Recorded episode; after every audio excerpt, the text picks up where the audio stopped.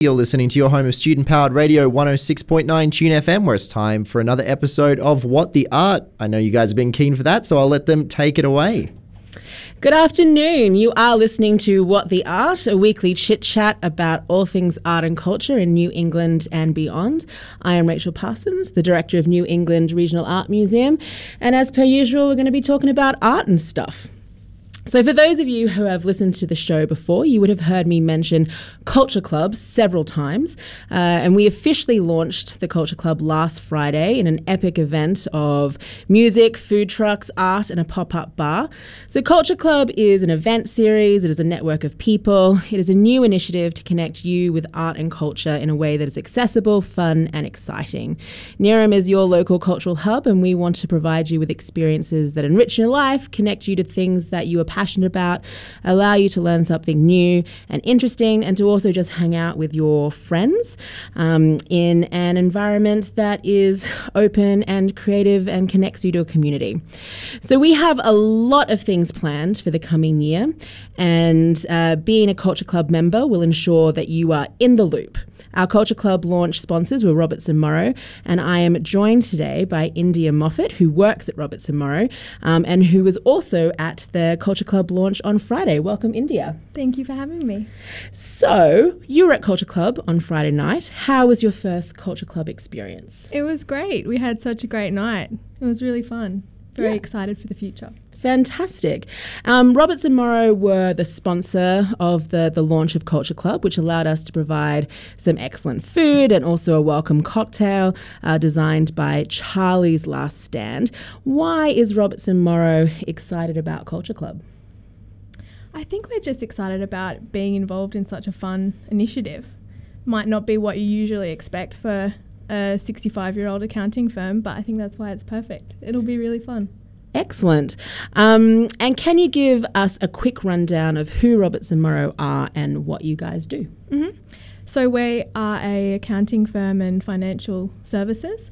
We also have offices in Tamworth, Narrabri, and Glen Innes. And yeah, we do a whole range of things: accounting, business advisory, legal team, everything. Much art involved in, in, in your usual day to day work? Look, not a lot, but hopefully we can change that. yeah, fantastic. And um, before your experience at Culture Club, were you have you been an art lover? Is that something that you have a personal interest in? Oh, absolutely. I'm very blessed to have a few local artists as friends, and it's really awesome in the New England at the moment. It's been very fun. And I just learned that you're also a little bit creative yourself with the flowers. Yes. I have come from a floral design business, self, you know, um, entrepreneur, and now work at Roberts and Morrow. So can you manage both of those things together? You're still keeping up with some of the flowery, flowery creative stuff. Uh, only personally. sure. Yeah. Um, so now that you have experienced Culture Club, what kinds of experiences or events are you looking forward to seeing in the program? Oh, there's so many good ones, um, and a great diverse range. I know that art talk is coming up about investing in art, which should be very interesting. Absolutely, and I guess there's a synergy there with Robertson yes, Morrow. Yes, that's right. As well as um, we're hoping to get there this Sunday as well. Oh, the fantastic music for artist, the yeah. Declan concert, Yeah, Declan Kelly right. concert. Yeah, so I think we're we're um, aware that uh, you know people, particularly sort of um, you know young professionals, need a lot more nighttime activities, fun things for them to do to hang out with their friends. So another concert in the courtyard seemed very much uh, in order. We are hoping, of course, that the the rain holds off. It's been looming over all of my events as of late, um, but but did hold off for the Culture Club launch, which was fantastic. We were very lucky. Absolutely. Um, so, uh, so yeah, we've got a bit of art going on. We've got some music um, coming up, and we do have our new collectors um, uh, event also coming up. But if people need some accounting tips, I suppose, uh, how do they get in touch with Roberts and Morrow? Well, you can just call up. There's also our website, which has a whole lot of information on it about all of our range of services as well, not just accounting. So, yeah, get online, give us a call. Whole range of options. Awesome. And then you can also potentially party with you at our next Culture Club yeah, event. absolutely. yeah, hang out with your accountant in the art gallery. Sounds like a great plan. Sounds great. Um, and did you pick up your Culture Club tote bag? Absolutely. I've been using it for my laptop. And it's a beautiful design. It's great. Um, by our designer Cass. I think it is the accessory that everyone needs this season. Definitely. Uh, fantastic. Well, thank you for joining me, India. Um, and for those of you who are not currently a member of Culture Club, you still absolutely can join up. Just visit the NERAM website, um, and your membership gets gets you free access to the NERAM New Collectors Program, a 10% discount in the NERAM shop, a gorgeous monthly Culture Club calendar in the post, the chance to win swag in upcoming Culture Club comps, 10% discount on NERAM art classes and workshops, priority access to special events that we know you will love. And if you are part of the first 100 people to sign up, you also receive an exclusive limited edition Culture Club tote bag that India already loves. Um, but we've already got, I think, like 80 members. So if you want to be in that first 100 group, you better get in quickly. And as India said, it's absolutely worth worth it. Definitely. Um, and coming up this Thursday, which is tomorrow at 6 pm, we have the first of the new collectors events, and we'll be talking about how to start your own art collection uh, with some arty experts coming from Inverell and also from Brisbane.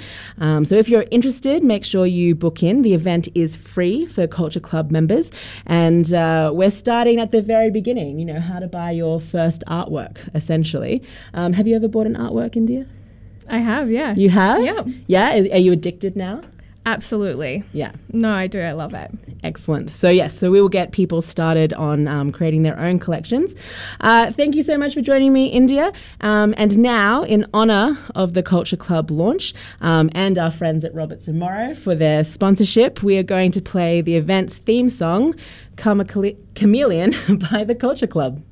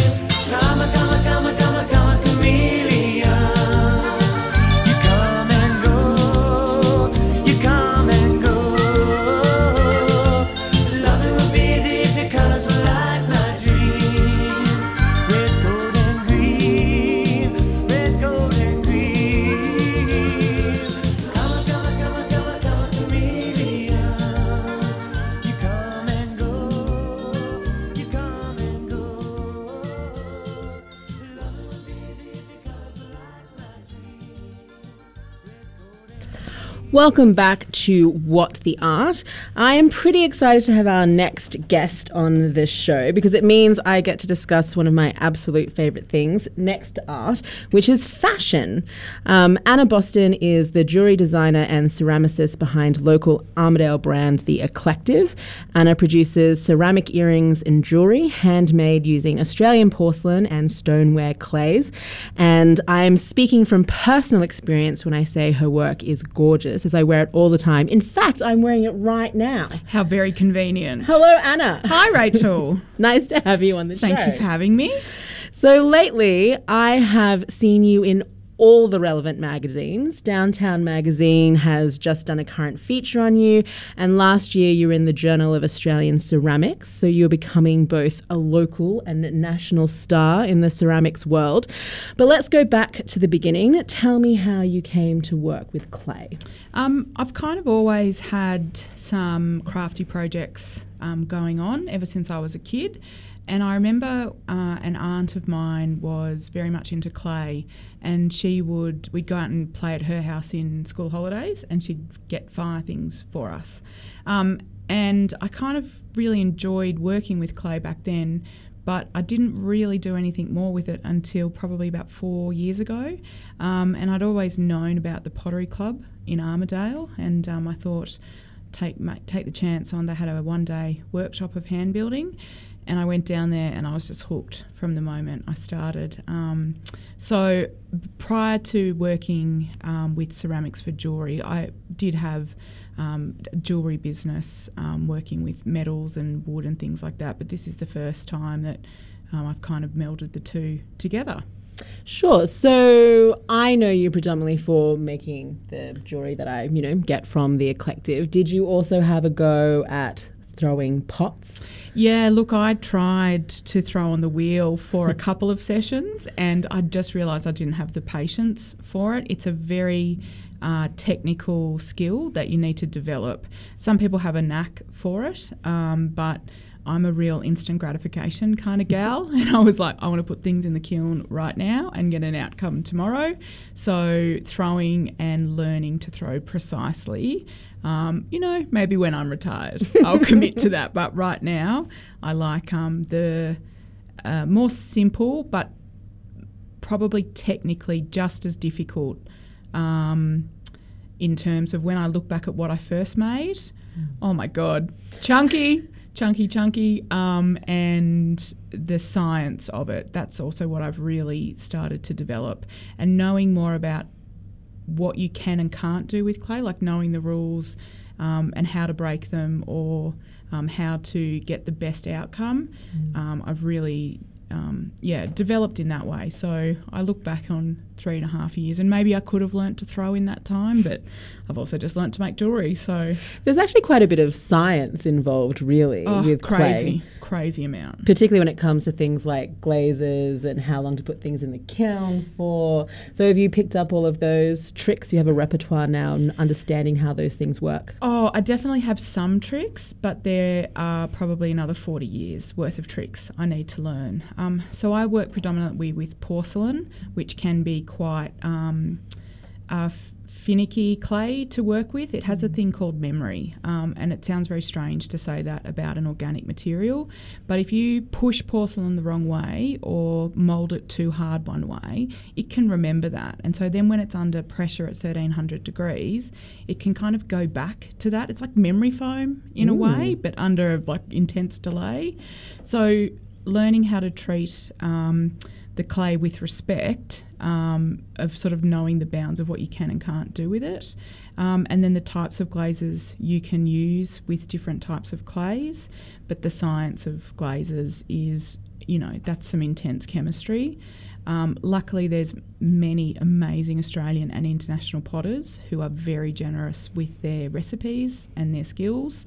Um, so there's a couple of really good online groups where people share tips and tricks.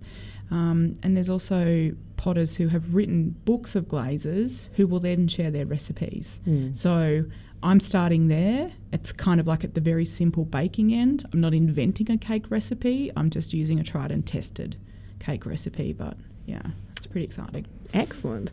So, in your Australian Ceramic Journal piece, you talk about your hashtag blue bias. Can you Yeah. tell us a little bit about that? Well, it was the Australian Ceramics Journal um, asked me to write a piece for their colour um, journal, and I was kind of thinking about you know my relationship to colour or how I use colour in my work.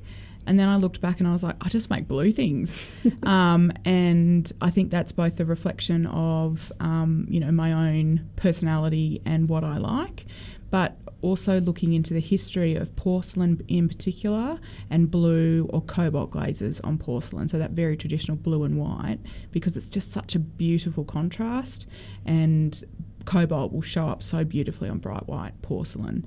So I think that's kind of where it led me to explore all of the different blues. Um, and I have to say, I'm the traditional pottery colours of the browns and tomato reds. Look, they're great for other people. They're just not for me. So um, I think that's where the blue kind of came from. I must admit, I am most excited by your current coral pink glazed work. Uh, and this is a much more recent colour experimentation.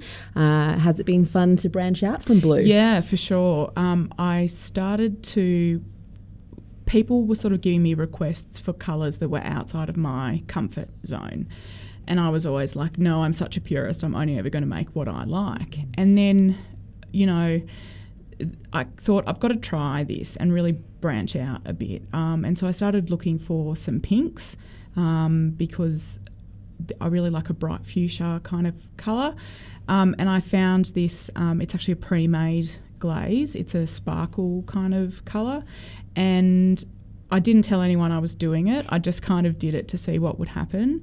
And it came out so beautifully, and it's such a fun pop of colour, and it got such a great response. So there's, it really gave me confidence to look outside what I normally do, and also that, you know, you can do things that make you happy as a designer or, you know, as the creator, but also that you know people will love. So that's been an interesting journey.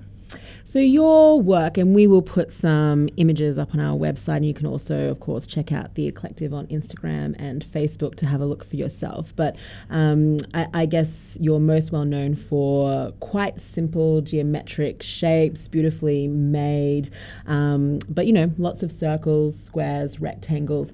Is that um, a practical thing from a making perspective, or what attracts you to this kind of style and this aesthetic? I think I am just a minimalist in terms of my style myself. Um, I think in the jewelry world, there's heaps of crazy shapes and crazy colours and crazy combinations you can come up with. And at one point, I was sort of trying to follow that, and it just was not what it wasn't making me happy. I was getting it out of the kiln and going, oh, it's not really me. So, um, to just have very simple classic pieces that have a modern styling about them that people can kind of wear for all sorts of things. You know, you can wear them to work, you can dress them up at night, they're very lightweight and easy to wear. So there's a few things that go into why I make certain things, but I just don't like fussy stuff. I like really clean, simple design. So, can you tell us a little bit about your design process? You know, what are the steps to going from a chunk of porcelain through to a beautiful pair of earrings? Um, so the first step is um, to uh, roll the porcelain out as flat as possible without kind of distorting it or making it cross with you. Generally, that's very scientific. Don't term. make the clay mad. Yeah, yeah, yeah. Uh, don't push it harder than it needs to be pushed. Um, and so I'll cut out maybe 100 pieces in a sitting um, and I try and plan what the batch will be at the end so that I put the holes in the right places. That took me a few batches to learn that process from the beginning. Um, and then once they've dried to what is called a bone dry stage, you can handle them, they're fragile. Um, and then that's when I will sort of um, sand um, and sponge them to make them very um, s- smooth. And then they go usually in a bisque firing, which is eight hours at about a thousand degrees to start with. Or you can go straight into single firing, which is because my pieces are so small, they don't necessarily need to go into a bisque and have um, all the moisture evaporated first. So um, once they're bone dry, I will then glaze them. And then they go into about a 14 hour firing at, mm, we get up to about 1,260 degrees. So, time and heat is what you know makes it all time, pretty. Time and heat, um, and it's amazing the difference that ten or twenty degrees Mm. at that upper uh, level will make. So it's there's both a science and a sort of an intuition that starts to happen where you're like, oh, should I turn it off? Should I leave it? And there's a few signals you can look for, and um, you use cones, which are um, they melt at different temperatures in the kiln. So you can open the front of the not open the front of the kiln, but you can look in and see whether they've melted or not. So um, yeah, but still things that you think you know how they're going to behave can they can just have different days in the kiln. So yeah, it's an interesting challenge. You mentioned the Pottery Club, and we're actually Yeah. both members of Yeah. the Pottery Club. Team Pottery Club. Yeah, because I do enjoy making very bad pots. it's my. You're my- like me though, you haven't learned to throw. No, Yes. no, not at all. Making bad hand built pots. Um, for those, can you tell me a little bit about Pottery Club? And for those who might want to try their hand at some clay, how might they get involved? Um, so Pottery Club is a really beautiful volunteer organisation, um, and it's basically just a bunch of people who are literally potty about pots. um, and there are some very long-term members there who have, you know, 40, 50 years experience working with clay, and they are super generous with their time. Um, and knowledge to share with new members, um, and the whole setup of Pottery Club is amazing. It's this, um, it's the old entrance to the town pool, and it's uh, owned by council, but they rent it to Pottery Club for use. And members get a key, and you can come and go as you please. And there's massive benches for working. There's about eight um, pottery wheels. There's a couple of kilns. There's heaps of glaze equipment, and of course, there's great people around to pot with as well. So, if you're interested in um, checking out Pottery Club, either joining as a member or they do workshops. There's hand building, wheel throwing, um, all kinds of pottery and clay workshops happening throughout the year. If you jump onto their Facebook page, which is Armidale Pottery Club, all the details are there. And for people who want to check out the Eclective, where's the best place to see your work and, you know, go shopping? Uh, I have a website which is theeclective.com.au or theeclective.au on Instagram um, as well. And I put a few behind the scenes and making photos up there as well. And of course, you can also find some of the Eclective's work at the Only- NERAM shop. Only the best work goes to the NERAM shop. Yes, absolutely. So come visit us at the museum if you want to see Anna's work. Thank you so much for chatting with me, Anna. Pleasure. I see you're also wearing your Eclective earrings. Yes, I have. My collection is mostly white, which is crazy that I've just talked about colour for so long, but I find it just goes with Everything. Everything. Yep. Awesome. Thank you so much. So that's all the time we have for What the Art today, but we will be back next week to talk more about arts and culture related stories. In the meantime, you can always get your culture fix at NERAM at neram.com.au. So come in and see us, or if you want to go online, we are on Facebook and Instagram. I am Rachael Parsons, and I will see you soon at NERAM. We're going to finish off with a tune by Declan Kelly, Take Me In Tonight. Declan is playing a gig at the NERAM Courtyard this Sunday. So if you like what you hear, make sure you book a ticket via the NERAM website.